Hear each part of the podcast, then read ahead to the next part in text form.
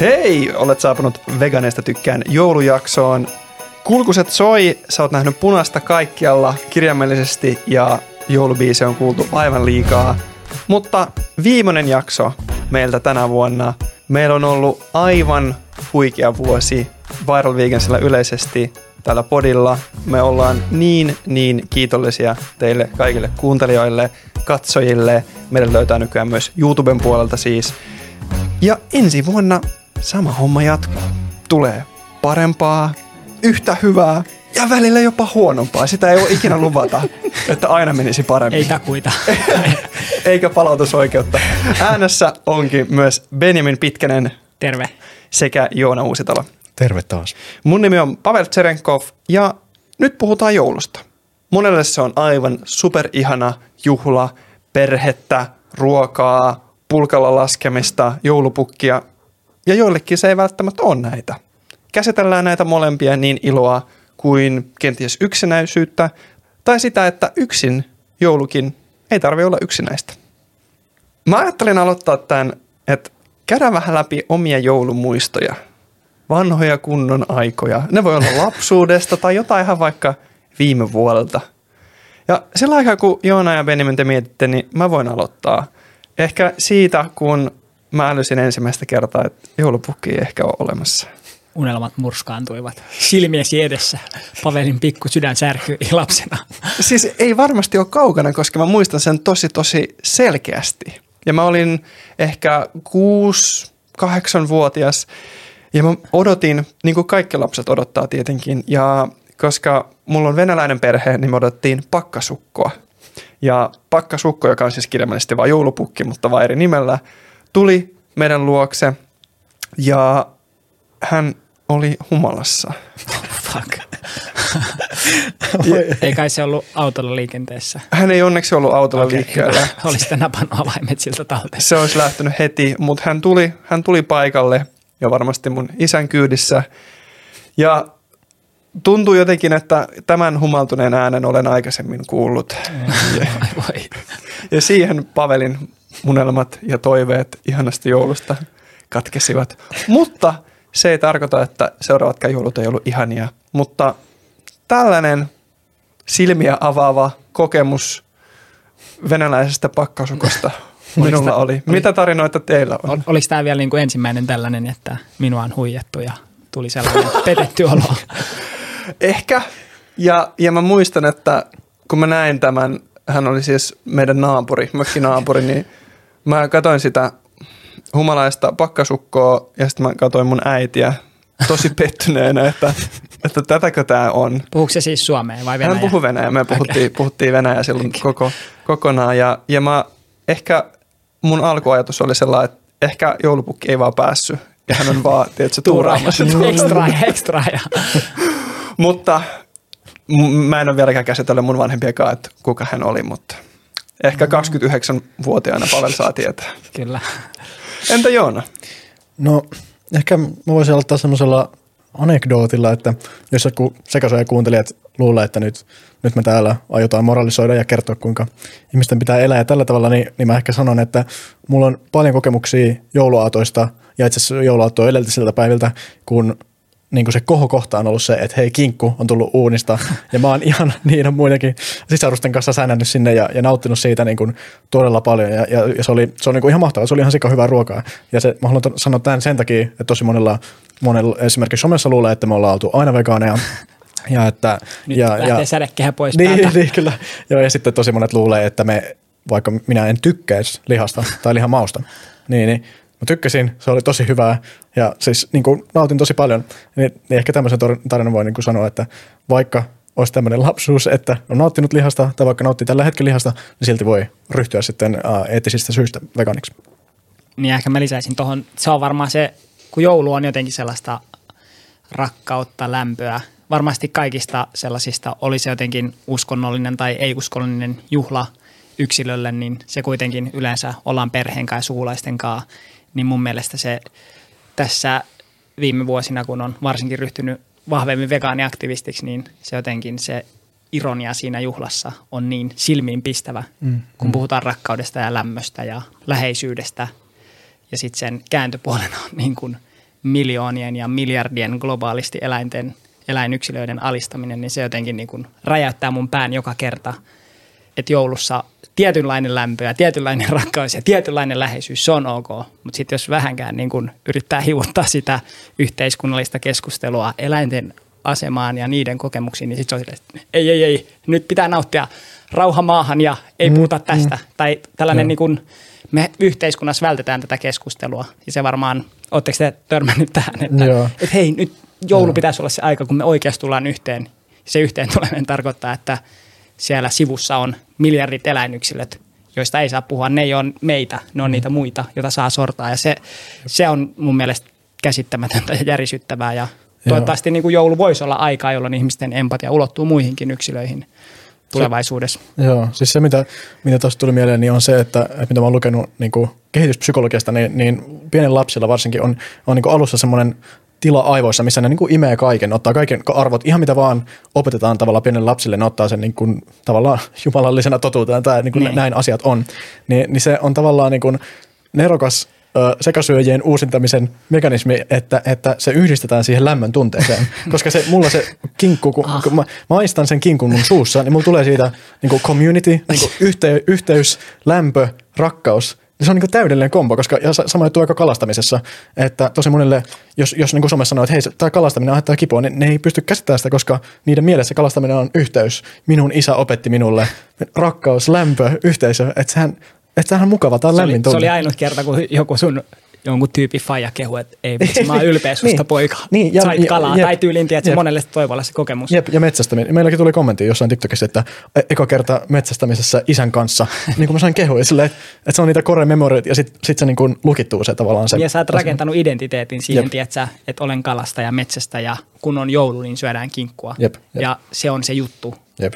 Joo. Apua, hyvin sanottu. Ja sittenhän se ulottuu joulu ulkopuolelle. Mm. Joka päivä syödään, monet syö eläimiä, niin sitten se syöt jauhelihaa, niin sitten siinä voi olla se sama sellainen jotenkin tiedostamaton fiilis ehkä.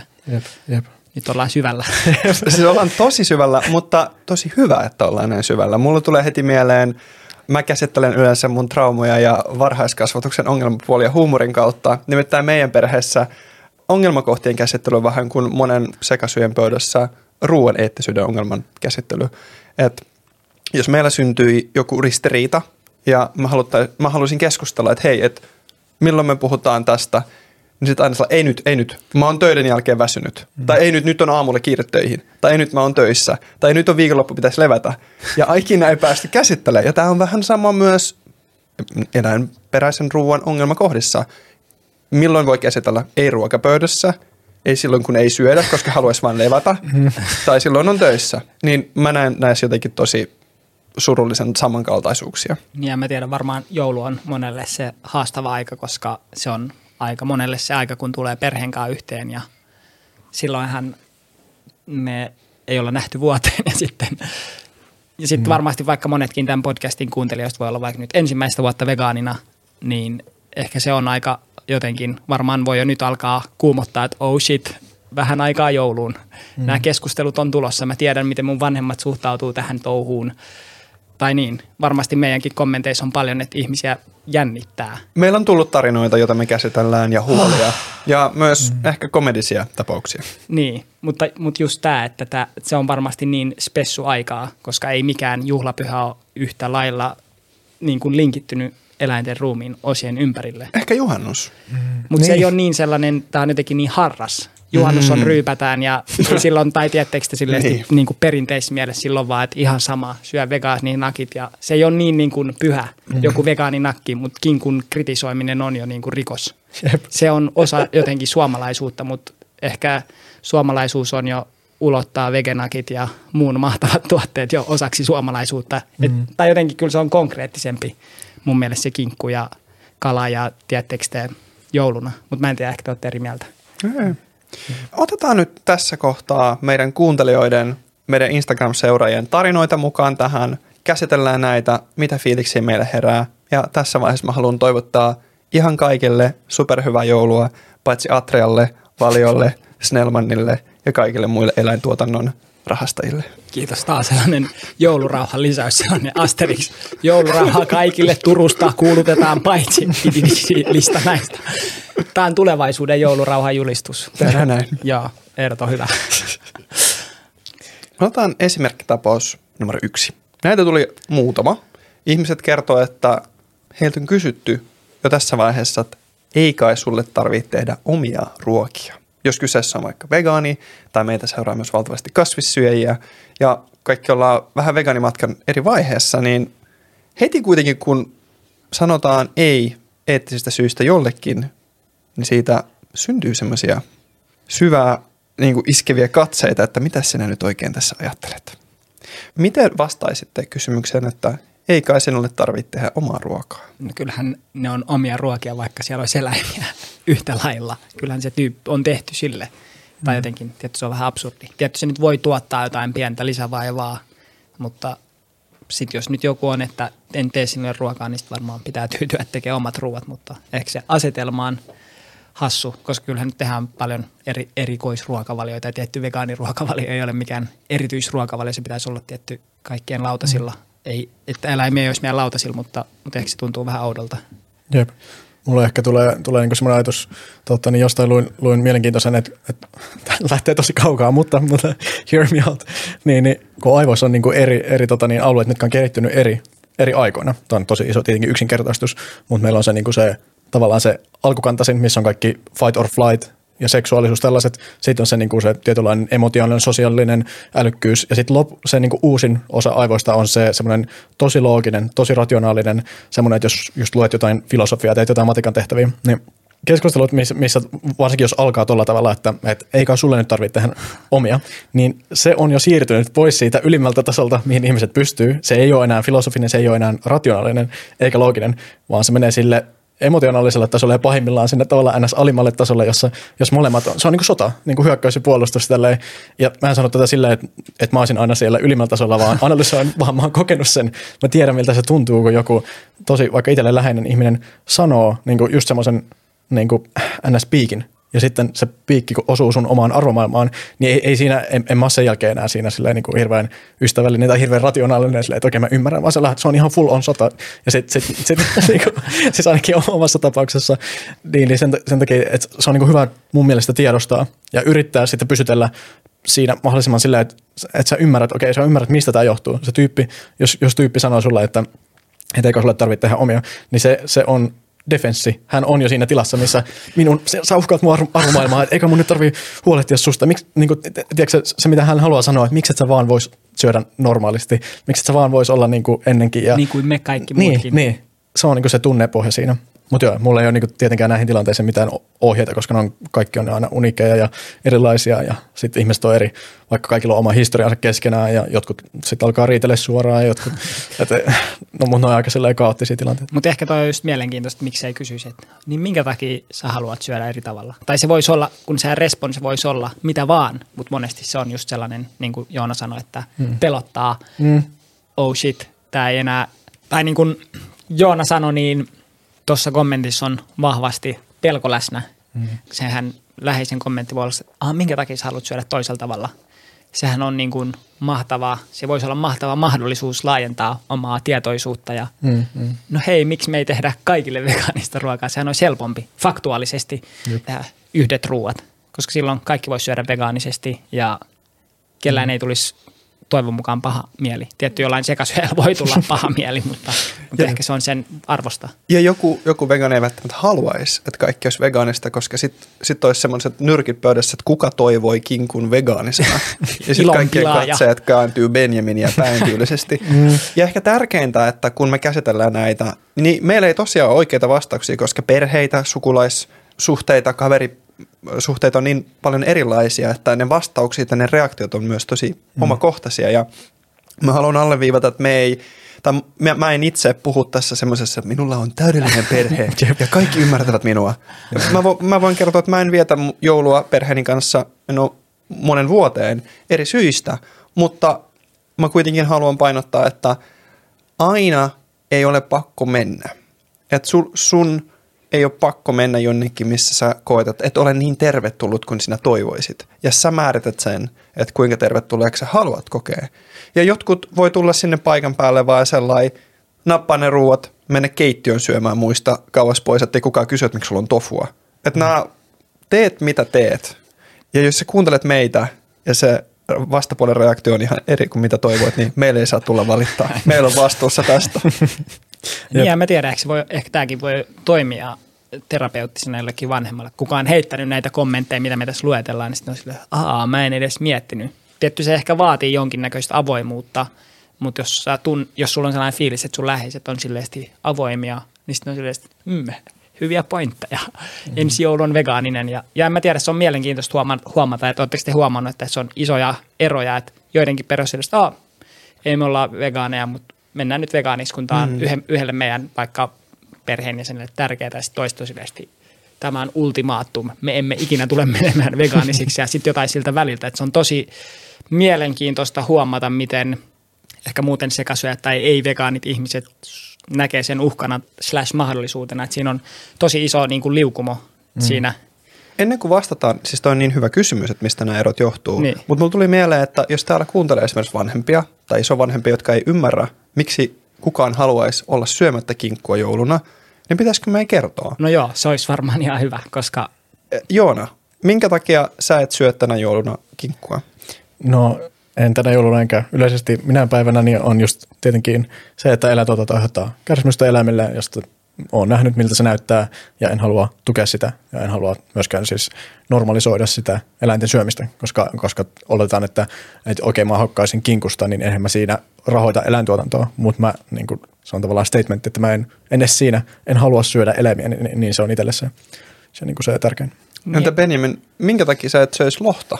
Niin no ehkä se menee siihen, että muunlaiset eläimet on meidän ystäviä, eikä ne ole ruokaa. Tai niin kuin rautalangasta, niin kuin me ei syödä koiria tai kissoja, niin me ei syödä lohia, kaloja, mitään muitakaan eläimiä. Se ei ole mitenkään välttämätöntä, että ehkä ihan niin kuin basic nyt kun ollaan vielä joulussa, niin teet toisille niin kuin haluaisit itsellesi tehtävän. Hmm. Se on aivan ilmiselvää, että yksikään kinkku tai lohi tai yksikään eläinperäinen tuote, jonka takana on valtavasti hyväksikäyttöä, niin se ei ole sen eläimen edun mukaista tulla tapetuksi tai hyväksikäytetyksi, niin hmm. se on niin kuin pahuutta. Ja kun mulla on mahdollisuus olla tukematta pahuutta ja luoda maailmaa, mikä on oikeudenmukainen ja rakkaudellinen, niin tietty mä toimin niin. Ja mä toimin niin joka päivä, myös joulun ulkopuolella. Ja jotenkin se ei ole multa pois olla lempeä. Tämä quote on hyvä, että if you can be kind, be kind. Ja mä voin olla kind. Sä sanoit pahuus. Mitä tämä tarkoittaa sun mielestä tässä kontekstissa?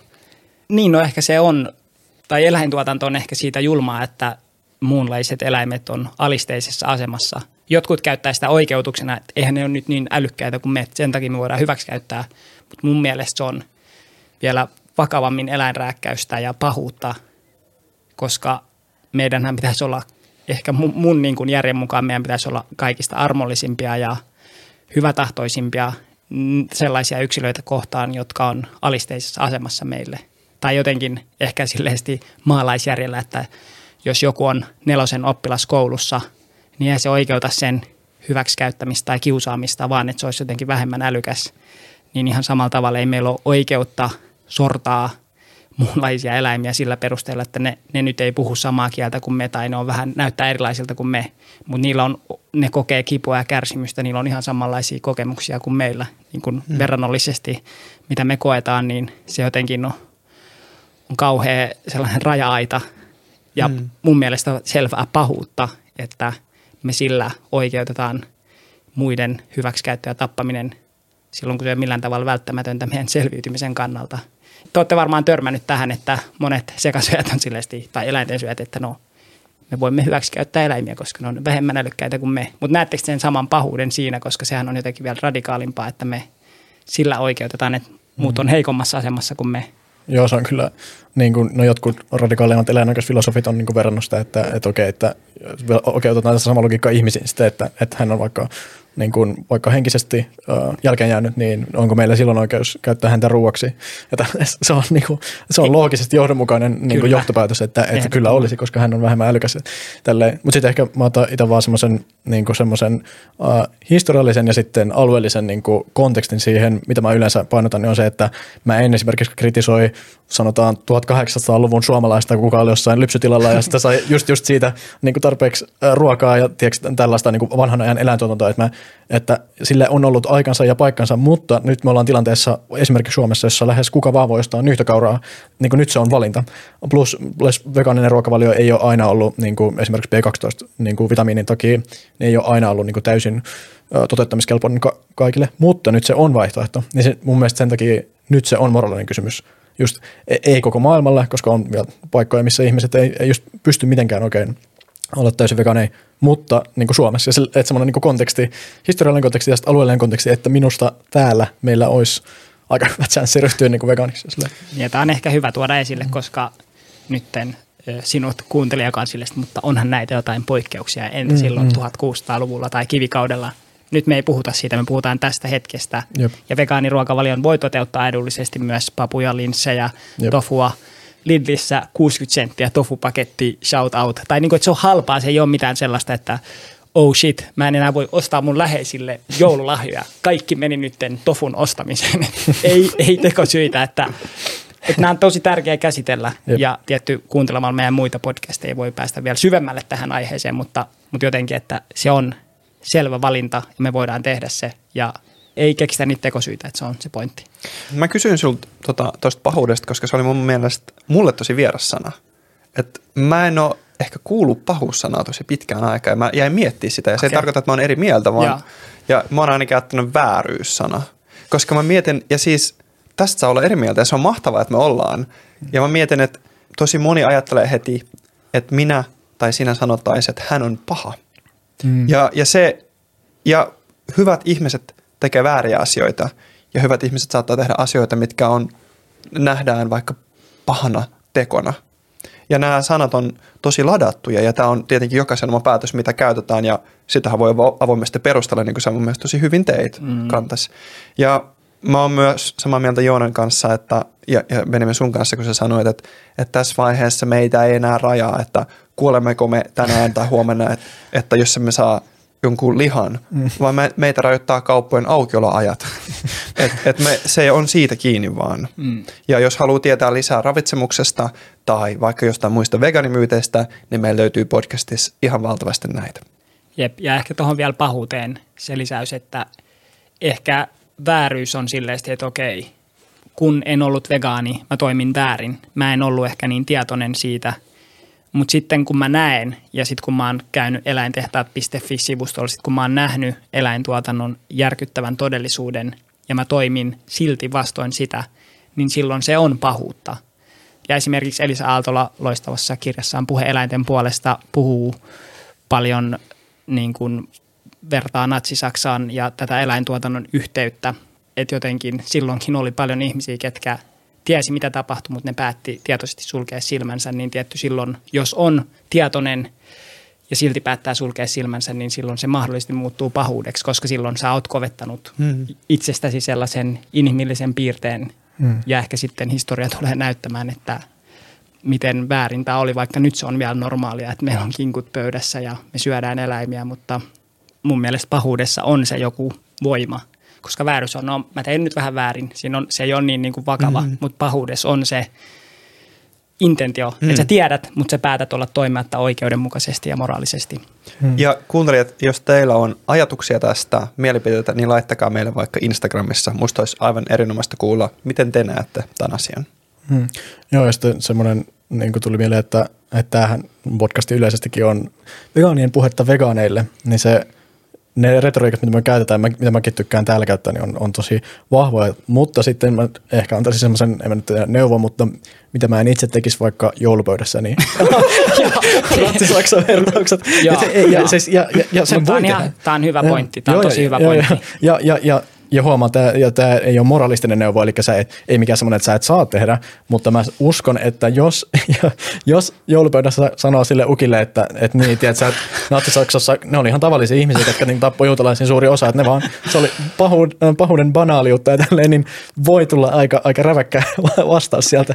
Ja silleen, että se, äh, mä sanoisin, että se ei ole ehkä strategisesti pitkällä tähtäimellä paras tapa saada ihmisiä veganiksi. Niin ja tämä on tosi mielenkiintoista, kun puhutaan nytten sanoista, hmm. niin mä olin käyttänyt Doc Ventures-ohjelmassa, missä olin vieraana, kannattaa käydä katsoa se. Yle Areenasta löytyy puhumassa tästä eläintuotannosta ja me katsottiin tämä eläinoikeusjuttu dokkari, niin yllätyksekseni löysin itsestäni Ulla Appelsiinin Iltasanomat kolumnin, missä hän kummeksui sitä, että puhuin eläintiloista kuoleman leireinä.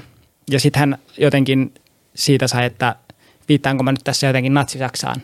Mm. Ja mä en ollut missään nimessä viitannut niin kuin natsi-Saksaan siinä jutussa, mutta hän halusi vetää sieltä kontekstista pois ja tehdä musta naurunalaisen mm, kyllä, joo. mun kommenteilla, niin ehkä pitää tosi hyvin tietää se konteksti, missä puhutaan. Ja mun mielestä kuolemanleiri on hyvä tapa ilmaista eläintuotanto, mutta jossain kontekstissa vastapuoli haluaa repiä sen irti kontekstista ja tehdä meistä naurunalaisen. Ja se on just tosi hyvä olla sellaista pelisilmää, että, että aina se ei ole niin kuin paras strategia jotenkin vaan puhua suu tyhjäksi ja saada sellainen katarttinen kokemus, että olen nyt moraalisti ylempi, koska se ei sitä auta eläimiä tai niitä yksilöitä, joita tässä meidän eläintuotannon järjestelmässä hyväksi käytetään. Niin. Ja jotenkin me ollaan myös vegaanit vegaanipodissa eläviä stereotypioita itsestämme, kun puhumme joulusta, niin päädymme natsisaksaan ja pahuuteen. Mutta niin. ne on asioita, mitkä on varmasti monen mielessä. Ja, ja nämä on niin kuin tosi surullisia, mutta, mutta niin. Mm, kyllä, niin. Joo. Ja sitten vielä yhden, kun mä rakastan semmoisia filosofijuttuja, missä on aina sekä niin ja, ja näin niin kuin samaan aikaan, niin, niin on myös se Overtonin ikkunan vääntämisen ää, niin kuin mm keissi, että, että sanotaan, että jos me pelkästään niin kuin koko ajan oltaisiin maltillisia ja me ei puhuta niin kuin asioista niiden oikeilla nimillä. En tarkoita nyt, että natsi-Saksaan vertaaminen olisi se aina oikea tapa, mutta, mutta jos me koko ajan vältellään, niin silloin välttämättä se ei siinäkään saata olla pitkässä, pitkässä tähtäimessä paras, koska on, on niin kuin monia keissejä, missä no esimerkiksi äärioikeisto käyttää hyvin sitä, että ne on tuonut diskurssiin sanoja – Uh, mä en nyt muista, mitä näitä on, mutta onko näitä... Haittamaahanmuutto. Joo, haittamaahanmuutto, tällaisia. Ja sitten ne on löytynyt nyt jo uutisartikkeleista, koska ne on vaan toitottanut, toitottanut niin paljon niitä, niin, niin sitten lopuksi se menee mediaan. Mutta jos jo, jo, olisi vaikka 50 vuotta sitten nähnyt mediassa kaikki, jos että mitä helvet, että eihän, eihän se voi, että on ihan rasistinen sana. Mutta, mutta sitten pystyy niin normalisoida uh, niin asioita ja vääntää sitä Overtonin ikkunaa, että miten asioista voidaan puhua. Ja, ja, ja, ja painetaan vielä, että tämä on niin Overtonin ikkunan vääntämistä ihan väärään suuntaan moraalisesti, mutta sitä voi vääntää niin kuin, ö, veganismin kannalta hyvään suuntaan puhumalla esimerkiksi mun mielestä massamurhaamisesta tämmöisestä. E, ja samaan aikaan siinä on se, että ihmiselle voi tulla se defenssi. Ja, ja että et, et, tämä on niin kaoottista, että et noin kaksi mekanismia on niin samaan aikaan totta. Tavallaan. Ja Overtonin ikkuna on siis se alue, missä on tavallaan se hyväksytyn puhumisen, niin kuin se, mitkä on niitä hyväksyttyjä tapoja puhua jostain asioista ja mitkä on hyväksyttyjä vaatimuksia. Esimerkiksi, että jos on, sanotaan vaikka ilmasto, ilmastoasioissa, niin tällä hetkellä sanotaan, että jos joku, joku sanoo, että okei, okay, Suomi hiilineutraaliksi 2024, niin se on Overtonin ikkunan ulkopuolella, koska se on täysin niin kuin unacceptable ja niin kuin, että, että se, ei ole mahdollista. Ja ihan kaikissa asioissa on se, niin kuin molemmat ääripäät on että okei, okay, tämä, tämä ei ole niin kuin mahdollista. Ja sitten Overtonin ikkunan sisällä on ne asiat, jotka on maltillisia, jotka on silleen, niin okei, okay, tämä on aika radikaali, mutta silti vielä toteutettavissa ja näin. Ja sitten sitä itse ikkunaa voi vääntää, kun puhuu tosi radikaalista jostain asiasta, niin se koko, koko ikkuna tavallaan vääntyy johonkin suuntaan. Tässä vaiheessa mä haluan muistuttaa, että voitte seurata tätä podcastia muun muassa, missä liitä kuuntelette Spotifyssa, Apple Musicissa, YouTubessa ja esimerkiksi Spotify muistuttaa teitä sitten aina, kun uusi jakso tulee perjantaina ulos. Te voitte tukea tätä podcastia arvioimalla tätä, eli antamalla arvostelun, oli se viisi tai yksi tähti. Mitä te sanoisitte, jos joulupöydässä sulle sanottaisiin, että no maista nyt edes vähän. Miksi sä maista? Okei, okay, selkeästi huokaisit alkuun. Mä voin aloittaa. Ja mulle tää on, tästä on tullut mun vakkari vastaus, koska musta on ollut tosi tehokas. että siitä ei tule enää yleensä lisäkysymyksiä, tai jos ne tulee, niin niistä, niihin on, niistä on kiva puhua, niin mä sanon, että mä en maista tätä samasta syystä, kun sä et vaikka maistaisi delfiiniä, tai samasta syystä, kun sä et vaikka maistaisi kania, tai kengurua, tai koiraa. Ja sitten jos siitä tulee jatkokysymyksiä, niin ne on yleensä, että niin, mutta toinen on lemmikki ja toinen tuotantokani, tai, tai mikä eläin kyseessä, niin silloin voi vaan sanoa, että mulle nämä on kaikki, niin kuin vaikka Benjamin sanoi, ystäviä, tai ne mulle kaikki samanarvoisia. Näin. Ei tarkoita, että kaikki ottaa tavallaan tämmöistä näin positiivisesti, miten mun kokemus on. Mitä te vastaisitte, Benjamin tai Joona? Niin no mun mielestä se on tosi hyvä pointti myös sitä sellaista, että olen vähentänyt eläintuotteiden kuluttamista vastaan se vasta-argumentti, että ei, ei sitä eläintä voi tappaa vähän. Tai, tai jotenkin se eläin on tapettu ja, ja sitten tietty syömällä edes vähän sä tuet sitä normalisointia ja mun mielestä, jos sä oot nyt päättänyt olla vegaani, niin tietty se olisi mun mielestä kurjaa, että sä sosiaalisen paineen vuoksi joustat sun arvoista. Et ehkä, ehkä mun mielestä on hyvä kommunikoida, jos, että, että nyt musta tuntuu, että sä yrität saada mut tekemään asioita, mitkä on mun arvoja vastaan ja tämä tuntuu ikävältä.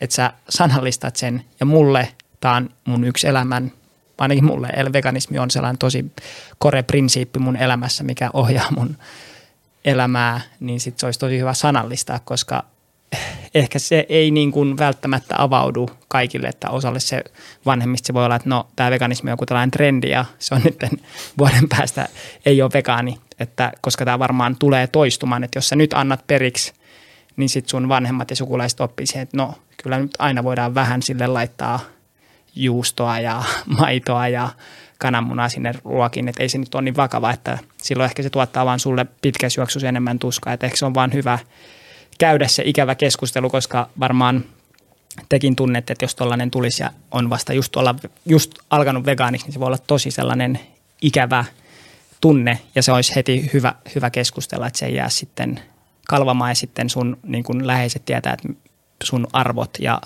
osaa kunnioittaa niitä toivon mukaan. Mm.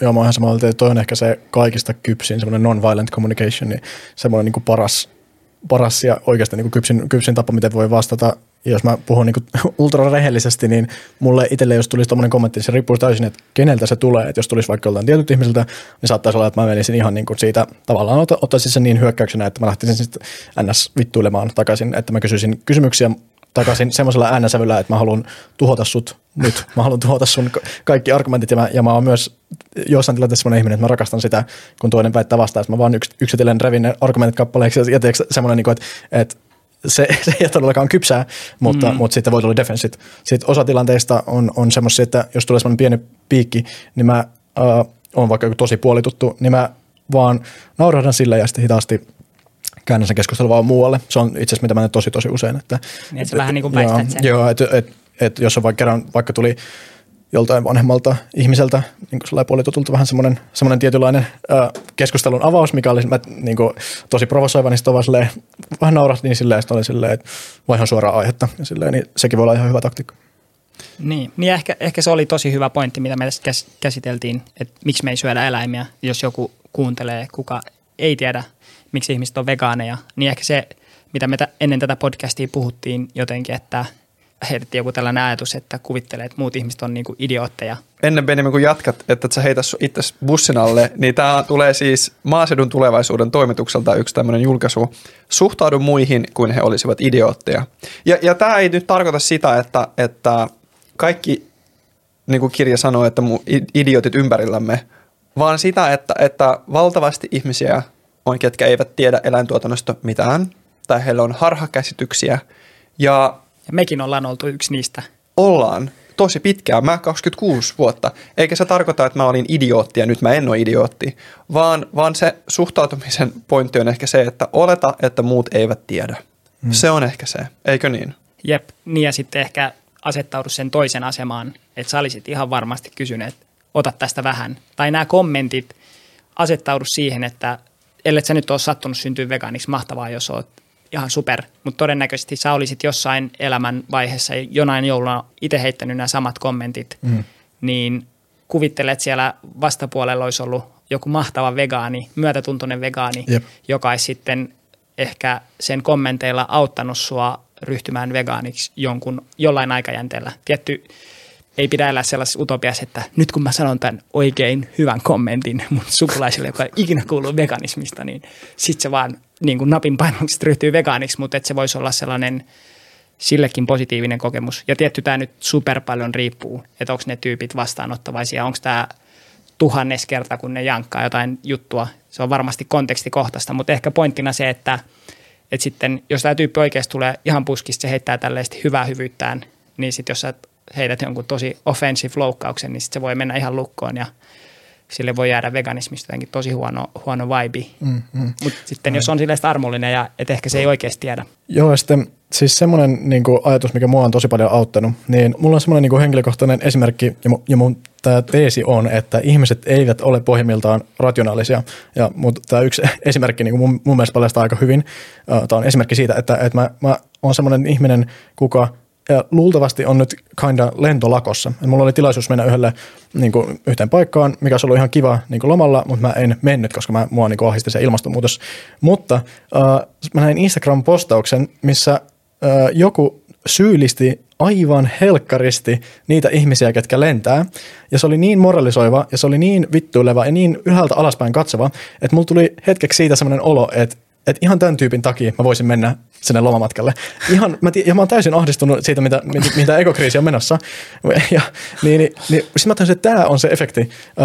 Tämä on se meidän se ei-rationaalinen puoli, mikä meissä kaikissa on. Ja, ja sitten toinen asia tästä ei-rationaalisuudesta on se, että, että me tehdään päätöksiä ja sitten usein sen jälkeen me lähdetään kertomaan tarinaa, että miten se on tehnyt rationaalisesti. Et esimerkiksi ihmiset ostaa auton, niin sen jälkeen ne googlaa tosi paljon sitä autoa ja ne, ne, ne haluaa oikeuttaa itselleen, että, että näinhän se on. Ja mä huomasin, että kun mä ryhdyin vegaaniksi, Mä en edes muista sitä prosessia niin tarkasti, koska mulla on tarina siitä, että se oli rationaalinen. Että se oli niin kuin näin ja näin ja näin. Sitten mä katsoin tämän dokkarin ja sitten mä tajusin totuuden ja sitten mä ryhtyin. Mutta luultavasti se oli paljon kaoottisempi prosessi, missä pikkuhiljaa niin kuin kääntyi. Pikkuhiljaa tuli semmoisia niin ajatuksen siemeniä ja sitten lopuksi mä tuli se, niin kuin se kaikki kumuloitu ja sitten mä ryhdyin veganiksi. Mutta me halutaan selittää itsellemme tarinaa siitä, että me ollaan rationaalisia tyyppejä, jotka ottaa vaan faktat ja, ja sitten kun meillä on tämmöinen ihmiskuva, niin silloin me mennään just selittämään niille sukulaisille siinä ruokapöydässä pahimmillaan, että et hei, tässä on tämä argumentti, jossa et halua aiheuttaa kärsimystä eläimille, sinä olet vegaani, piste. Ja mä, mä oon tehnyt tämän. Ja, ja se tyyppi, kelle mä tämän, sanoin tämän, mä sanoin aivan raivana kaikki nämä argumentit, jotka on loogisesti täysin totta. Niin ja, se varmaan allekirjoittaa. Joo, ja se, se tyyppi oli silleen, että, että tämä on niin kuin synnin, synnin niin kuin lankemus. Ja, mä, tai niin kuin se, että vähän niin kuin mun päälle on nyt langetettu synti. Mä, mä tiedän, mä oon, mä oon samaa mieltä. Onko hän vegaani nykyään? Ei. Ei. Eli, niin, niin, ja, ja tästä voi niin kuin puhua siitä semmoisesta voiton halusta, että on ihmisessä paljon niin kuin eri mekanismeja, mutta yksi on semmoinen niin kuin, uh, halu tietenkin voittaa argumentti, ja se on tosi usein konfliktissa sen halun kanssa uh, saada vaikka toinen ihminen vegaaniksi. Ja se, tota, niin, niin kuin ne, ne voi olla tosi isossa konfliktissa, koska jos sä voitat jonkun argumentissa, jos toinen tuhoutuu ihan totaalisesti, niin se, ja mä oon kokenut tämän, uh, niin, niin se ei, ei tarkoita sitä, että se ihminen on silleen, että okei, sä oot oikeasti, nyt mä ryhdyn vegaaniksi, vaan se voi olla, että fuck you, mä en ikinä elämässä ryhdy vegaaniksi. Niin, tai sen pitää pitää sen kasvot ja niin, silloin niin. se on silleen, että mä niin. en mieluummin ryhdy vegaaniksi, koska se fakit, että ihan sama, niin. mä, mä haluan olla mä vaan nyt vastustan vähän niin kuin sun lento, lentostori. Niin, niin, kyllä, joo. Niin sen takia sitä ehkä, sitä impulssia on mun mielestä ihan hyvä varoa. Mä yritän itse varoa sitä impulssia, mutta taaskaan tämä ei ole nyt semmoinen, että, että just semmoinen, että kuka on parempi aktivismia ja jos sä, jos sä ikinä raivoat kenellekään, niin sit sä oot vähän niin kuin huono ihminen. Ei mitään tällaista. Ja mä oon itse tehnyt ne kaikki, mutta strategisesti se ei mun mielestä ole hirveän hyvä lähteä ja, tuhoamaan toista. Niin ehkä sitten mä tiedän, kun me nyt ollaan puhuttu paljon tästä, että joulu on rakkauden juhlaa ja sitten jos siihen tulee joku ihan mega särö, ne poterat voi kaivautua syvemmälle, koska sitten no sitten tietty siinä voi olla taas se tekosyy, että olisi nyt joskus muulloin keskustelu, mutta sitten siinä voi tulla vielä sille, että no fuck, että nyt täällä oli kaikki suku ja nyt tämä keskustelu käytiin. Jep. Ehkä sekin, mitä me ollaan täällä paljon podcastissa puhuttu, että yleensä siinä, jos se kinkku on siinä pöydällä ja ne on tehnyt sitä 50 vuotta ja sitten yksi, kaksi ihan puskista, jos sä nyt oot vaikka ekaa kertaa vegaani tai vaikka, vaikka olisit ollut pidempi, niin ja sitten sä tuut vaan trashaa, niin sitten se voi olla ikävä, koska siinä ollaan kaikista vähiten avoimempia, koska mm. onko se nyt todennäköistä, että se oikeasti nyt ryhtyy vegaaniksi ja saa sen valaistumisen. Ja Mm, kyllä. jos se on jo siinä sen lautasella, valitettavasti se on jo siinä, mutta, niin kun, mutta silloin ehkä sit voi miettiä, että meneekö muualle syömään tai mitä tekee, haluaako olla siinä tilanteessa. Että. Mm. Ehkä tärkein asia, mitä mä oon itse tajunnut, on se, että minulla ei ole velvollisuutta missään tilanteessa saada ketään ihmistä vegaaniksi. Et, et, ja kaikki, tämä varsinkin uusille vegaaneille, niin ehkä usein heillä on se, että, että joka tilanne on mahdollisuus saada toinen ihminen vegaaniksi. Ja se ei ole pelkästään äh, niin kuin mahdollisuus, vaan se on velvollisuus. Sä, sä tapat eläimiä tavallaan, jos sä et, ja, ja näin. Niin, niin me ollaan myös eläimiä, me tarvitaan yhteisöä ja Esimerkiksi nykyään mä jossain, jossain vaikka bileissä ja kaikilla on hyvä fiilis, sitten jotkut syö siinä lihapizzaa, niin mulla on semmoinen tietty blokki. Mä en niin ajattele, että siinä on eläintä, vaan se on, se on niin community. Mä, mä keskityn niihin ihmisiin ja nautin olosta ja ehkä siitä ei tarvitse tuntea syyllisyyttä, että tavallaan ää, ei ole eläinoikeusaktivisti joka tilanteessa. Joo. Mä haluan palata vielä tuohon, kun Benjamin puhui, että, no, että se vaikkapa sika on jo kuollut siinä, että se siihen ruokailuhetken osallistuminen on arvomaailman vastaista. Ja tosi moni sanoisi, että niin, mutta se on jo kuollut. Että se, mitä sä teet, ei enää liity mitenkään siihen, että sä voit sitten pyyhkiä täysin, että sä oot syytön tähän, että sä söisit, joku toinen on tappanut sen, ja se syöt sä tai et, ei auta tätä sikaa tai ketään yhtään. Tämä on, ootteko te kokenut tämmöistä, onko teille sanottu? No kyllähän tuo on aika perus, perus sellainen kommentti, mitä tulee vastaan, valitettavasti. Joo. Benjamin nosti ihan älyttömän hyvin esille sen, että se on myös sosiaalinen hyväksyntä sille hetkelle. Ja tämä kolahtaa monelle vegaanille, että moni sanoo, että mä syön vaikka mummolassa vielä lihapullia, mutta en mä haluaisi. Niin. Oliko teillä tällaista välivaihetta, mistä ei, molemmat, molemmat sanoivat, että ei. tai, tai kyllä se oli, itselle se on tosi selkeä, että eläinten oikeudet aina ajaa jonkun sosiaalisen harmistuksen yli. Kyllä mä ymmärrän, mä ymmärrän hyvin, että se voi tuntua tosi vaikealta, mutta jotenkin ehkä se pitkässä juoksussa, jos on eettisistä syistä vegaani, niin kyllä se on tosi kurjaa myös itselle, että, että silloin pitää miettiä, että jos vanhemmat ei kerta kaikkiaan hyväksy sitä, että sä et halua tukea eläinten tappamista, niin onko ne sellaiset tyypit, ketkä oikeasti arvostaa sua, kun sä et millään tavalla edes loukkaa heitä, jos sä vaan itse teet sen päätöksen, jos sä et edes ala mitenkään sheimaan niitä, niin on se tosi kummallista, että varmaan suurin osa kuuntelijoistakin on aikuisia, että sit aikuista ihmistä lähdetään tylyttämään ja niin kuin pistämään ruotuun, että nyt sun pitää syödä ja laittaa sun kehoon toisia eläimiä. Mutta se on jotenkin niin tunteellista. Tämä on ehkä yksi tunteellisimmista asioista, mitä meidän yhteiskunnassa on lopulta. Et ei, ei mulla monta asiaa mieleen tietty varmasti osalle, jos tulee vaikka kaapista ulos tai jotenkin tällaiset kokemukset varmaan monilla yksilöillä voi olla myös tosi vaikeita jollekin vanhemmille tai läheisille hyväksyä, mutta tämä on myös tosi jotenkin sosiaalisesti monet kokee tämän tosi vaikeaksi. Hmm. Mua kiinnostaisi kuulla Joonan mielipide tähän. Nimittäin mä jotenkin ehkä hahmotin, että ainakin mun omassa perheessä ja jotenkin kun on seurannut muita perheitä, että se, että – pakotetaan lapsi syömään asioita, mitä hän ei halua, ja se lapsi saattaa olla 25-vuotias tai 5-vuotias, niin, niin siinä on myös jonkinlaista semmoista, että minulla on valta ja minua turhauttaa, että joku ei tottele minua tai ei elä maailmaa, miten minä haluaisin tai normia, mitä minä toivoisin. Aistetteko te mitään tällaista tässä?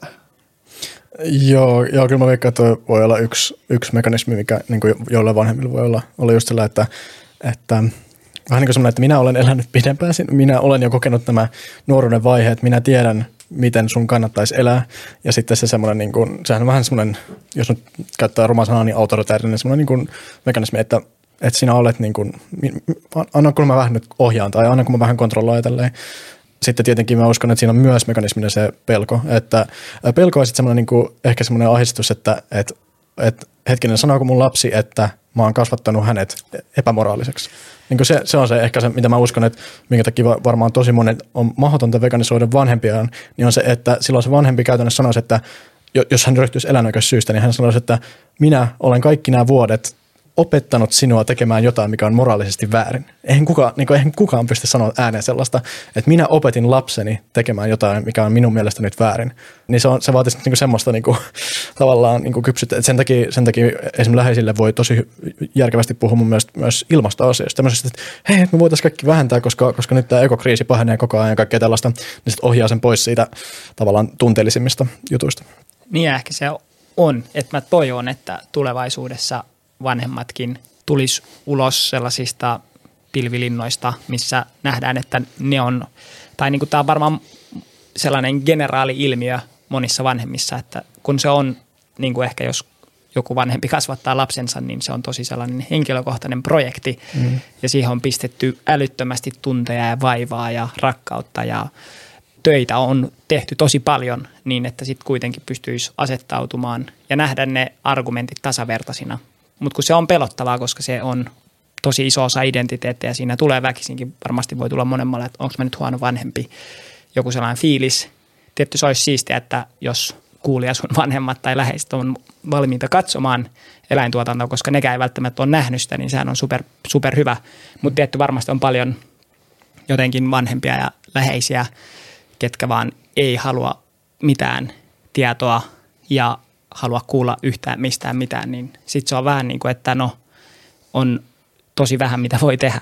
Että se täysin riippuu tietysti siitä, että Jep. onko kykeneväisyyttä. Ja tietty tämä ulottuu myös tavan ihmisiin. Osa on vaan silleen, että mä en halua tietää, tässä on VR-lasit, voisitko katsoa, pysäytän ihmisen kadulla. Ei, ei kiitos, jatkan, menen syömään, en halua ajatella. Ja ei siinä voi oikein mitään tehdä. Mutta onneksi on paljon ihmisiä, jotka on avoimia ja tietysti mun mielestä meillä on velvollisuus toimia paremman tiedon mukaan. Joo. Ja mä ajattelen, että yksi, minkä mä oon ainakin huomannut toimivana, on se, että asia, mikä riisuu vähän aseista siinä, että voi, mitä jos vanhemmalle sanoo, että mut mä en halua syyttää sua, tai sun ei tarvitse kokea syyllisyyttä. Tämä. Niin, että mä haluan vaan, että me teemme tulevaisuudessa paremmin. Ja musta olisi aivan mahtavaa, jos sä oot niin läsnä tässä matkassa, kun sä pystyt olemaan ja niin valmis – ja tehdä vaan yhdessä asioita tai erikseen, ihan miten haluaa. mm. Mutta jotenkin tosi moni meidän vanhemmista varmasti, niin kuin Jona sanoi, että siinä pelätään, että nyt koko mun elämä on valhetta, vääryyttä mm. tai pahuutta. Niin kyllä, joo.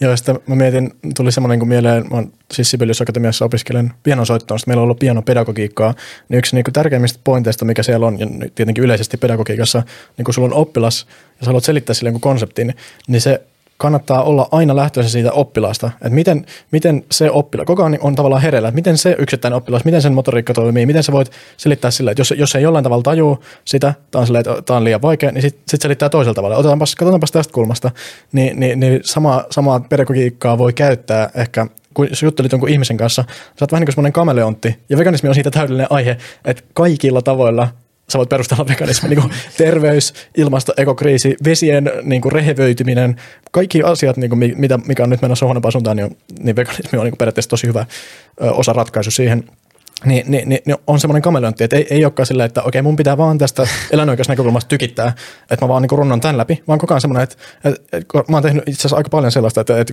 joku ihminen sanoo, että on ihan crazy kyllä, että mitä meidän niin kuin, nämä vedet, vedet on niin rehevöity ja kaikkea tälle, miksei sitä välitetä? Sitten joo, toi on kyllä ihan hullu, ja se, se on ihan hullu, että eläintuotanto on yksi niin näistä tärkeimmistä syistä. Sitten, aa, niin totta, ja sitten semmoinen pieni, pieni siemen tulee sinne aivoihin, että ah, eläintuotanto, fuck eläintuotanto. että, että koko ajan menee sen, ei mene sen, mitä mä haluan sanoa, vaan mitä, mitä hän haluaa kuulla, mitä kautta hän mm. haluaa kuulla sen. Niin ja ehkä tämä oli mielenkiintoinen, tapasin jonkun tyypin tässä ja se puhui just ns. aikuiskasvatuksen tärkeydestä, että oikeasti myös meidän valitettavasti aikuisväestössä on paljon puutteita, niin kuin jos me mietitään meidän sukulaisia ja tällaisesti meidän yhteiskuntaa laajasti, meidän ylempänä olevia sukupolvia, niin se tärkein taito nykypäivänä on se, että me voidaan uudelleen oppia ja oppia pois niistä vanhoista käyttäytymismalleista ja siinähän veganismissa on kyse. Mutta se vaatii sitä reflektiota ja reflektiotaitoa ja sitä tuntuu, että osa on jotenkin lukittautuneempi siihen tuttuun ja turvalliseen ja osaan silleen, että no hei, mä olin väärässä, ei se mitään, mä teen nyt paremmin. Että miten me saataisiin se uusi viesti perille ja silleen, että se menisi mahdollisimman hyvällä tavalla mm. ja että ne voisi ottaa sen vastaan parhaiten.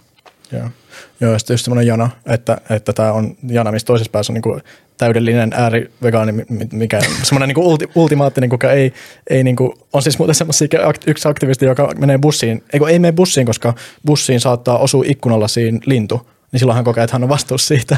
Jos hän on itse siellä bussissa, niin ihan niin kuin, voi mennä tosi, tosi pitkälle tässä. Niin, niin, niin sitten kun näkee sen niin prosessin, niin toiset pääsee tietenkin vaikka karnivore, joka omistaa lihateollisuuskompleksin, niin tota, sanoo ihmisille, että hei, aina kun hän sanoo vaikka, vitsi mä oikeasti mä söin tänään hyvää kasvisruokaa, hyvä, tosi hyvä. Ja koko ajan vaan niin kuin, että tämä on niin semmoinen jana, voi mennä kohti sitä niin kuin, tavallaan aina enemmän, enempää kasvipohjaisuutta sille. Ehkä suurin virhe, minkä mä oon huomannut, että mitä minä olen saattanut tehdä ja mitä huomaan, että joku muu tekee, on, että kun joku kertoo hänen onnistumisestaan vegaanimatkalla, niin sä torut, mm. että hän ei ole tehnyt enemmän. Joo, jo. Se vie motivaation ihan, miksi kukaan tekisi paremmin kuin se, että kun sä teet paremmin, niin sua torutaan. Jep, jep. Niin sä mieluummin kuulut siis siihen toiseen leiriin, jossa sä oot jo tarpeeksi hyvä, koska sä syöt paljon lihaa. Jep, niin. jep, jep.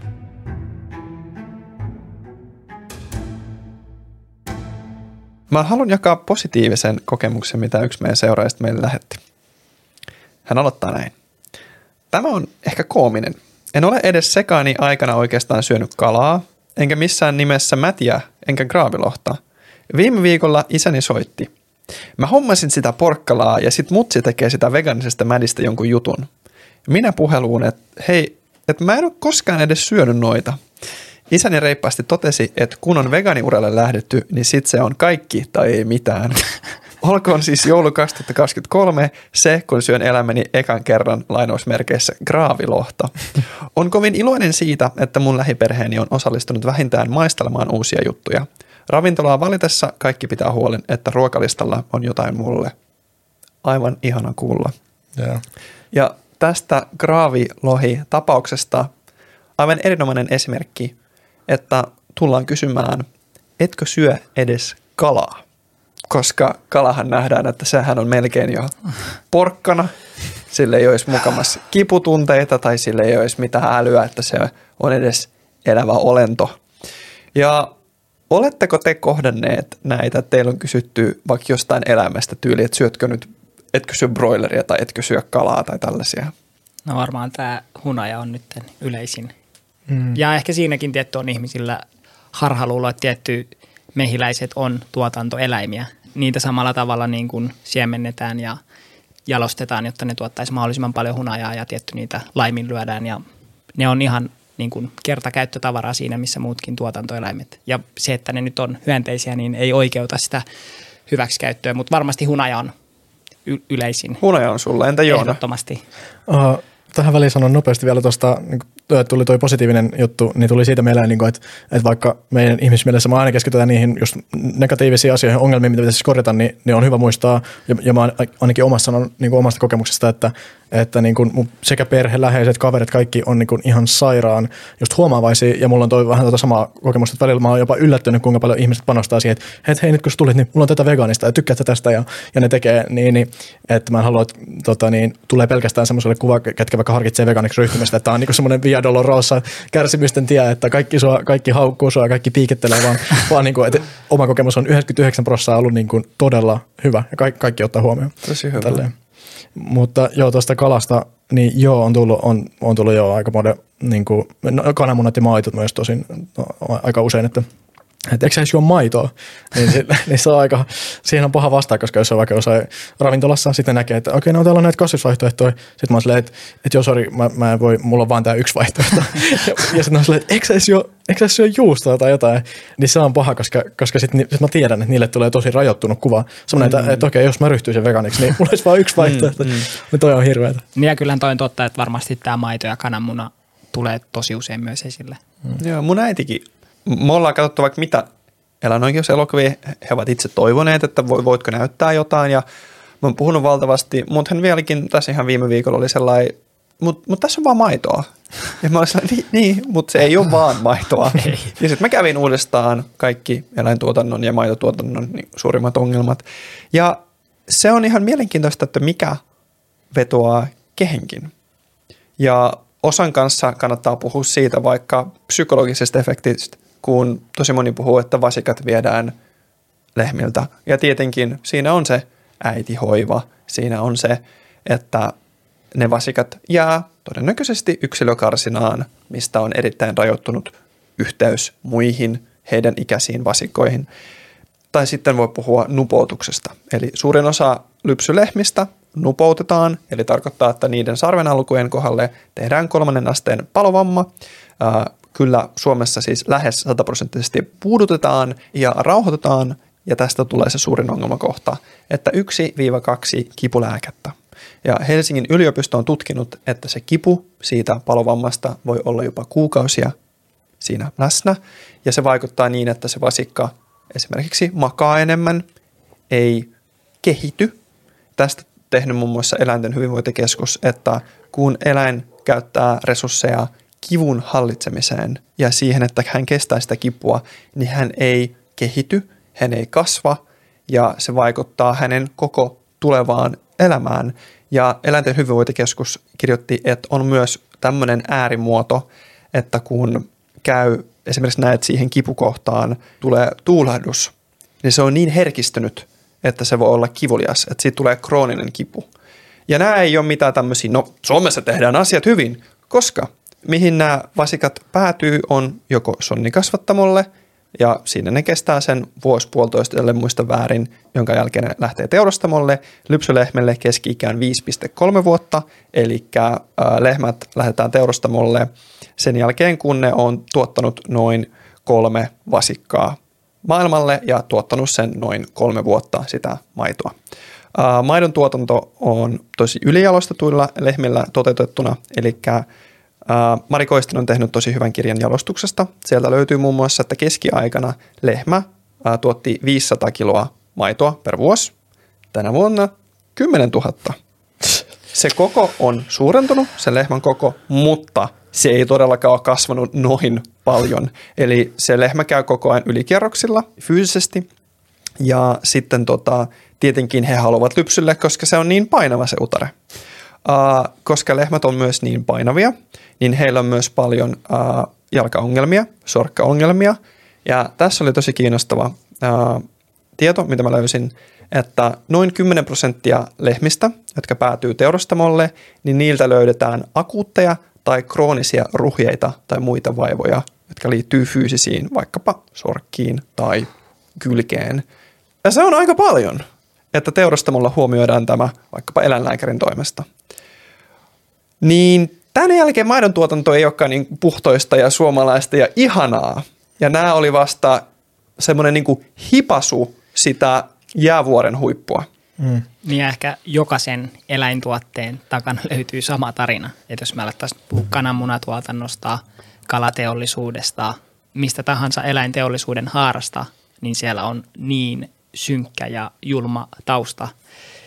Mm. Ja ehkä, ehkä se on jotenkin, mä en tiedä koetteko tätä, mutta vegaaneina me ollaan jotenkin sellaisessa vaikeassa asemassa, kun se yleinen diskurssi on, että joo, liha paha ja sitten kaikki muut eläinten hyväksikäytön muodot, ainakin mitä tulee ruokaan, niin on yleensä että no, mutta näähän on ihan ok ja eettisiä ja hyviä. Että jotenkin meidän pitäisi saada se diskurssi, että tietty maito, koska maito on niin kuin faktuaalisesti, jos me katsotaan sitä äitilehmän kokemusta, se on ihan sairaan brutaalia, koska se on viisi vuotta siinä syklissä ja sitten se päätyy lopulta sinne samaan teurastamoon, että jotenkin meidän pitäisi saada muutettua se diskurssi, että ei sille, että joo, hyvä, että olet jättänyt lihan, mutta myös tietty ne muut on ihan yhtä julmia, koska siinä se, vaikka sä et syö sitä munia kanaa, niin kananmunatuotanto on äärimmäisen brutaalia, koska ne tuottaa noin joka päivä munan niiden olemassaolon aikana, niillä on rintalasta murtumia. Ja sitten kun ne ei tuota tarpeeksi munia, ne kaasutetaan, niin ne päätyy turkistarhoille rehuksi. Tai se on niin, kuin niin järjetöntä kipua, mitä ne kärsii. Vaikka sä et söisi sitä lihaa, niin se prosessi, miten, missä ne elää, ne kanat broileriteollisuudesta puhumattakaan, niin että jotenkin meidän pitäisi saada ulotettua, että kaikki eläinten hyväksikäyttö on väärin. Mm. Oli se lihaa mm. tai maitoa tai kananmunia, kalaa, jne. Joo, kyllä. Joo. Ja sitten tuossa mulla tuli niinku tosi iso niinku tajuaminen, kun kuuntelin tätä Animalian eläinoikeuspodcast, niin niillä oli hyvä jakso kaloista. Ja ne sano, sano tota, niin tosi mielenkiintoista, että, tai ehkä voi olla, että mä vähän jatkan tätä ajatusta, mutta niin kuin, että, että kun me ollaan nisäkkäitä, niin mehän koetaan tosi vahvaa empatia sanotaan just toisiin nisäkkäisiin, vaikka lehmät, varsinkin ne on isoja, ja sit, ö, koirat, niin kuin, sijat, tällaiset. Mutta sitten se, sit se niin kuin menee pienemmäksi ainakin itsellä niin kuin se tunne, jos mä näen niin kuin, sanotaan, että porsaalle tehdään jotain, varsinkin jollekin pikkuporsaalle, niin se on aivan sairasta. Mutta sitten kun sama tehdään kanalle, niin se on vieläkin, mulla tulee vähän sellainen, että wow, toi varmaan kärsii. Mutta ihan pelkästään siis sen, niin kuin se olomuoto, se silmät katsoo eri suuntiin. Me, me ei pystytä niin, kuin niin paljon, se meidän empatikoneisto ei niin paljon pysty menemään siihen, että kala on kaikista se alin, koska me ei, meillä ei ole mitään, kalat ei huuda, kalat ei, niin kuin, ne, ne ne aina niin kuin rä, räpyttelee, että jos sä näet kalan niin kuin räpyttelemästä, niin sit vähän niin kuin lapsena ainakin itsellä oli, että no, on vähän niin kuin vedessä, tai se on vähän semmoinen botti, niin sellainen kone, mm. niin, niin sen takia on, niin kuin Heikki siinä sanoi, niin se on lähes mahdoton tehtävä, ja eläinoikeusjärjestöt myöskään ei ole ei voi, ei voi mennä kuvaamaan, kattokaa kun ne kärsii täällä, niin kuin, täällä tota niin, vaikka kasvattamoissa, siitä ei tule semmoista niin kuin, emotionaalista, että, että joo vitsi noi kärsii. Se on vähän silleen, että no nehän ui siellä, mitä, mitä hittoa. Mä voin kertoa teille mä näin eilen äärimmäisen brutalin tavan kohdella kaloja. Ja ennen, ennen kuin mä jatkan, niin mä painotan siis, että tutkitusti kalat kokevat kipua.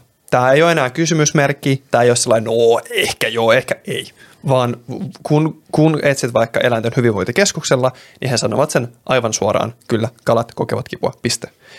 Tämmöinen ruoka nimeltä Ying Yang Fish. Tämä on, äh, jos muistan oikein, niin Taimaassa – kehitetty ruoka, jossa kala uppopaistetaan elävänä niin, että he, hänen pää pidetään jäässä, jotta sen pää pysyy elossa ja sen keho uppopaistetaan. Ja jos se googlaat, että mulla siis niin kuin tulee niin kuin fyysisesti paha olo.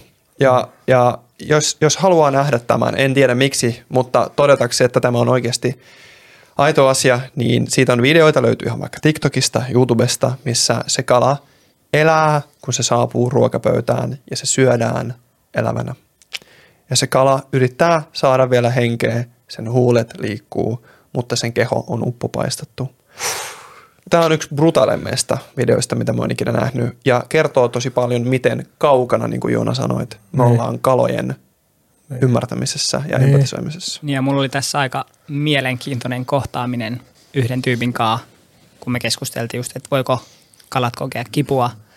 Ja sitten tämän tyypin argumentti oli, että no se ei kiistänyt sitä faktaa, että kalat kokee kipua, mutta sitten se, sit sen pointti oli, että no kalat kokee erilaista kipua kuin ihmiset, niin sen takia meillä on oikeus kalastukseen ja kalojen tappamiseen.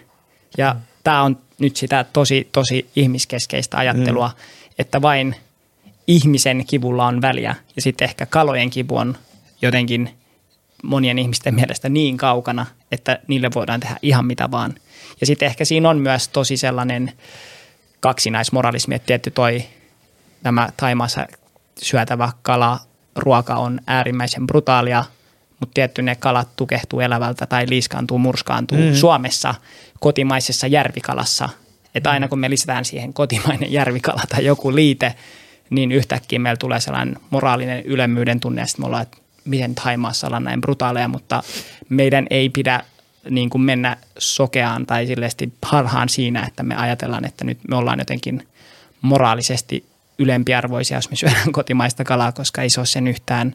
Se kala on joka tapauksessa tullut tapetuksi turhaan ja sitten niin kuin Joona puhui, että eläintuotanto on yksi suurimmista Itämeren ja vesistöjen rehevöitymisen aiheuttajista myös Suomessa, niin se ei ole mikään pitkäaikainen ja se on laastariratkaisu, että me nyt kalastellaan ja me voit, tai meidän pitäisi keksiä ainakin vähintään uusia tapoja hoitaa vesistöjä kuin että me kalastellaan ja, ja ylipäätään kaikki vapaa-ajan kalastus ja tällainen niin täysin turhaa tai mm. tuomittavaa ja julmuutta. Joo, siis sä niin hyvä, että painotit tota, koska kalojen teurastusmetodit yleisestikin on Ja teurastus, tosi... se, niin kun, niin. se kuulostaa kalojen kohdalla, eihän niitä nyt teurastaa, ne vaan nyt jotenkin päätyy lautaselle. Se on teurastus, se on tappamista, se on murhaamista, samalla tavalla kuin muidenkin.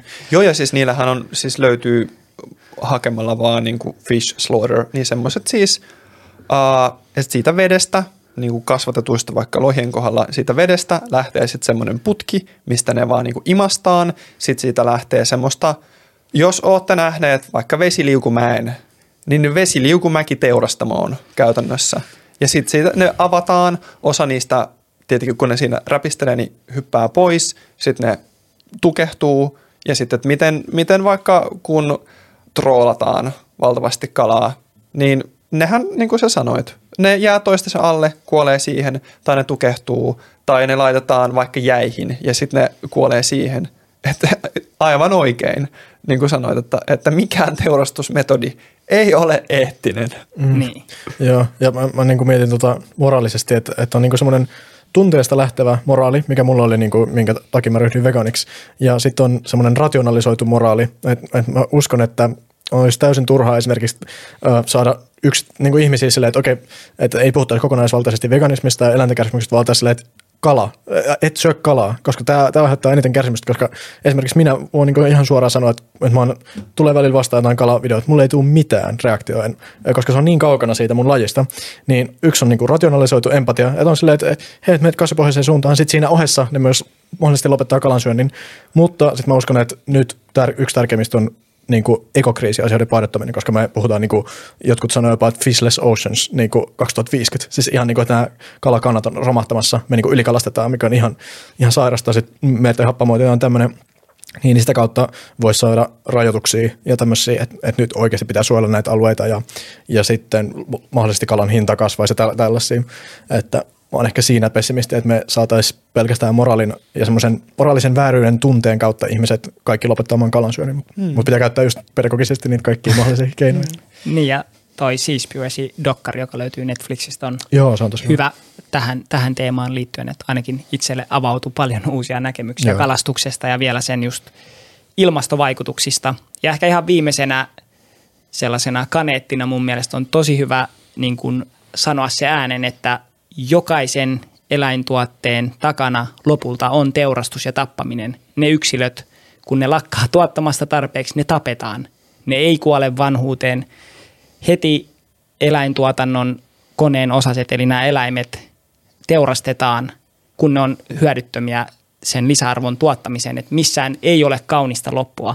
Et mun mielestä se on tosi tärkeää alleviivata niin kuin kuulakärki kynällä, että näin se on, koska monesti ehkä on vaan, että ajatellaan, että lihassa on sellainen traaginen loppu, mutta jokaisessa eläintuotteessa on se teurastus, tappaminen ennenaikaisesti, koska ei se eläin, eläimen parhaat päivät on nähty ennen sen vanhuuden päiviä, niin se jotenkin on mun mielestä tärkeää, koska se on se veganismin viesti, että se tiivistää sen mun mielestä hyvin.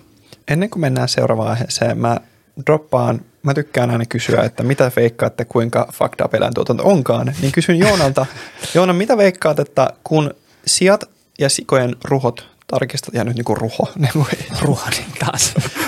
Tällainen eufemismi, että sikojen keho. ruumiit, niin. sikojen tapetut ruumiit tarkistetaan äh, sillä teurastamolla. Joona, mitä veikkaat, kuinka suurella prosentilla löytyy erinäisiä ongelmia, mitkä vaikuttaa heidän, on, ovat vaikuttaneet heidän hyvinvointiin? Tämä on semmoinen, mitä mä en haluaisi tietää. Ja, ja mä oon paljastanut tämän Benjaminille, niin siksi sinä olet nyt tämän kysymyksen kohde. Ja ihan siis lähde vaan veikkaa. Mitä sä veikkaat? No ainakin 10 prosentilla. Okei. Okay. Yli 55 prosenttia oh, sijoista fuck. kärsivät erinäisistä vaivoista. Ne suurin osa on hengitystie ongelmat, eli keuhkotulehdukset on yksi tämmöisistä.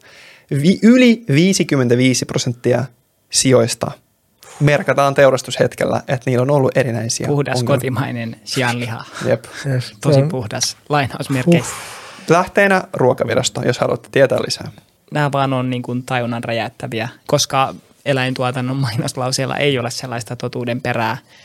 Ne on tietty propagandaa ja mun mielestä juuri viime jouluna Oikeutta eläimille kampanja toi äärettömän hyvin, varsinkin nyt sikojen kohtaaman julmuuden esille. Eli Ilonan possu Instagramissa. Kyllä, ja sitten ne salakuvat Aivan, myös, myös tiloilta. Tuli tosi paljon eri puolelta Suomesta salakuvia sikaloista, jossa ne olot, missä sijat elävät, on sanoin kuvaamattoman järkyttäviä. Ja uusi sana, mitä opin viime vuonna, on peräsuolen ulos luiskahdus, mikä tarkoittaa, että yleensä äh, mun ymmärräkseni emakko possuilla tapahtuu, että peräsuoli on ulkona – ja näissä kuvissa sitä ei hoidettu ja sieltä tilalla käytiin mun mielestä kahden viikon päästä uudestaan ja se oli vieläkin hoitamattomana.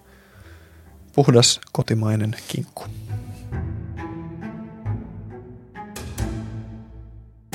tämmöinen viimeinen, mitä mä ajattelen tuoda esille, on vähän aika piikittelevä ja mua turhautti, kun mä luin jo tätä, kun meidän yksi seuraajista laittoi, että, että häneltä kysyttiin, että miten tänä vuonna, maistuuko voi, vieläkö mennään omaa polkua?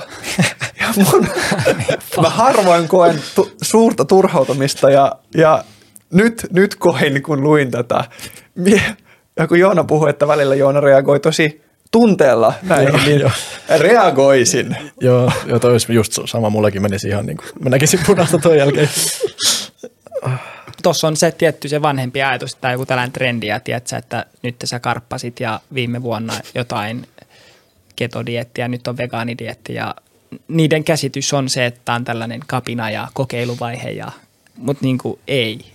Tämä ei ole mikään oma polkutestailu, vaan tämä on niin kuin päätös hmm. loppuelämässä. Ja, ja se, se, mitä mä aina muistelen, niin kuin Tuomas Salonen, mitä sanoi, niin, niin kuin asiasta tehdään subjektiivinen valinta, että sä teet vaan tämmöinen, tämä on vaan sun oma polku, niin silloin se moraalisuus poistuu siitä.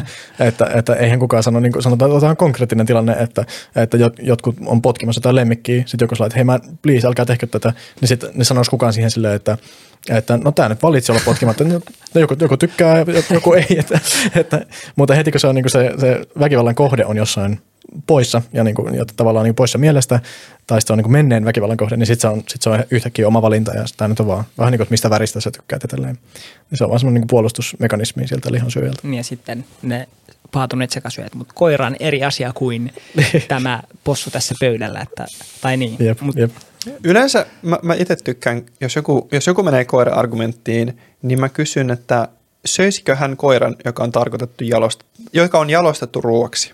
Koska esimerkiksi Kiinasta tuodaan jatkuvasti koiria muihin maihin, jotka on pelastettu ruoan tuotannosta. Niin söisikö tämä ihminen tämän koiran? Hmm. Jos hän sanoo, että ei, niin miksi ei? Se on jalostettu ruoaksi. Ja se on tehty ruoaksi. Niin, Sillä no. tarkoitusperällä se on niin kuin keinosiemennetty tai laitettu Kyllä. väkisin raskaaksi jollain tavalla. Ja ajatuksena on, että niin. hänen liha hyödyntää ruoksi. Ja sama kissoissa myös. Kissoja Kyllä. on paljon myös. Niin kuin... Käytännössä siis kaikki eläimet, mitä ihmiset voivat hyödyntää, niin kaikilla meillä on joku raja. Mm. Ja ehkä, ehkä kun, jos, jos se kysymys tökkäsee sua, mm. ja sä haluat tökkästä takas, not gonna blame you, niin siitä voi etsiä, että missä menee hänen raja, ja ehkä löytää sen, että hänelläkin on joku raja. Mm. Vain harva pystyy syömään kaikkia. Suomessakin marsu on tuotantoeläin. Söisitkö marsun? Niin kyllä. Jep.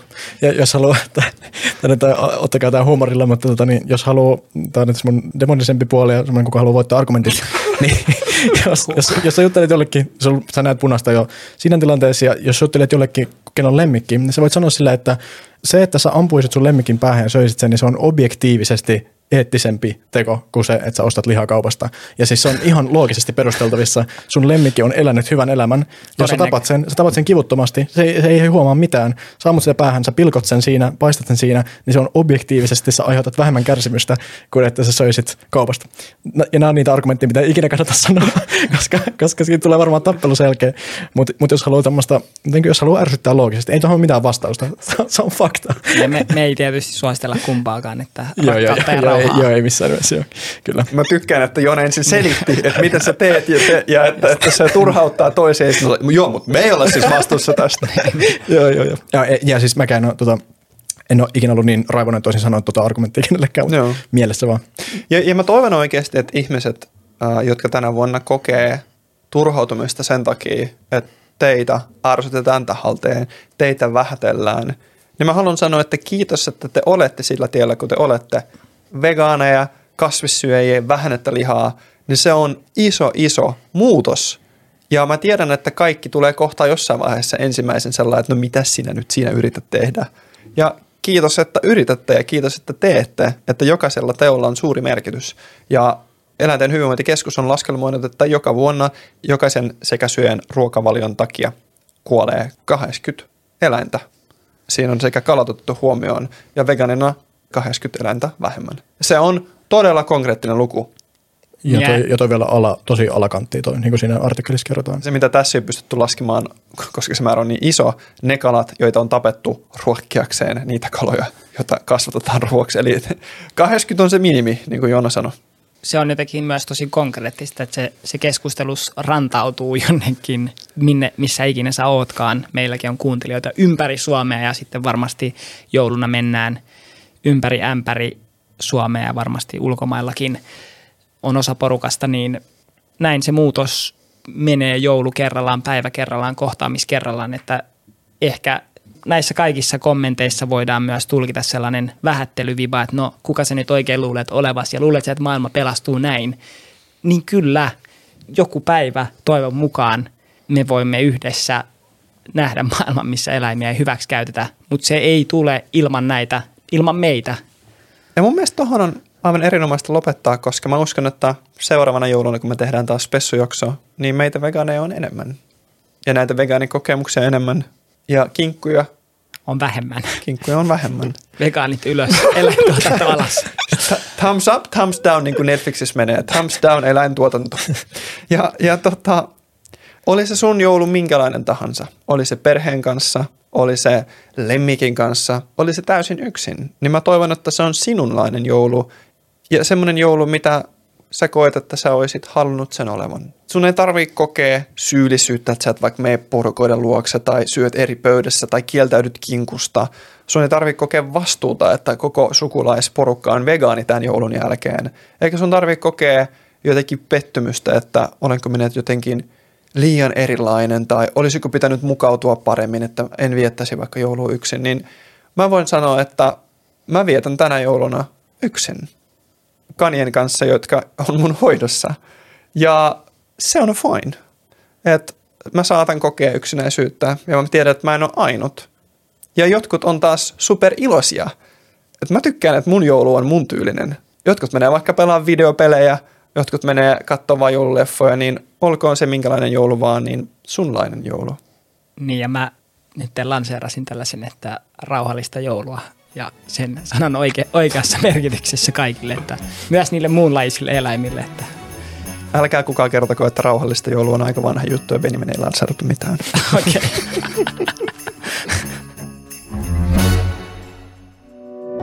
Iso kiitos, että olette olleet kuuntelemassa, katsomassa. Mikäli sulla on ehdotuksia jaksoideoihin tai palautetta meille, laita esimerkiksi Instagramiin viral.vegans.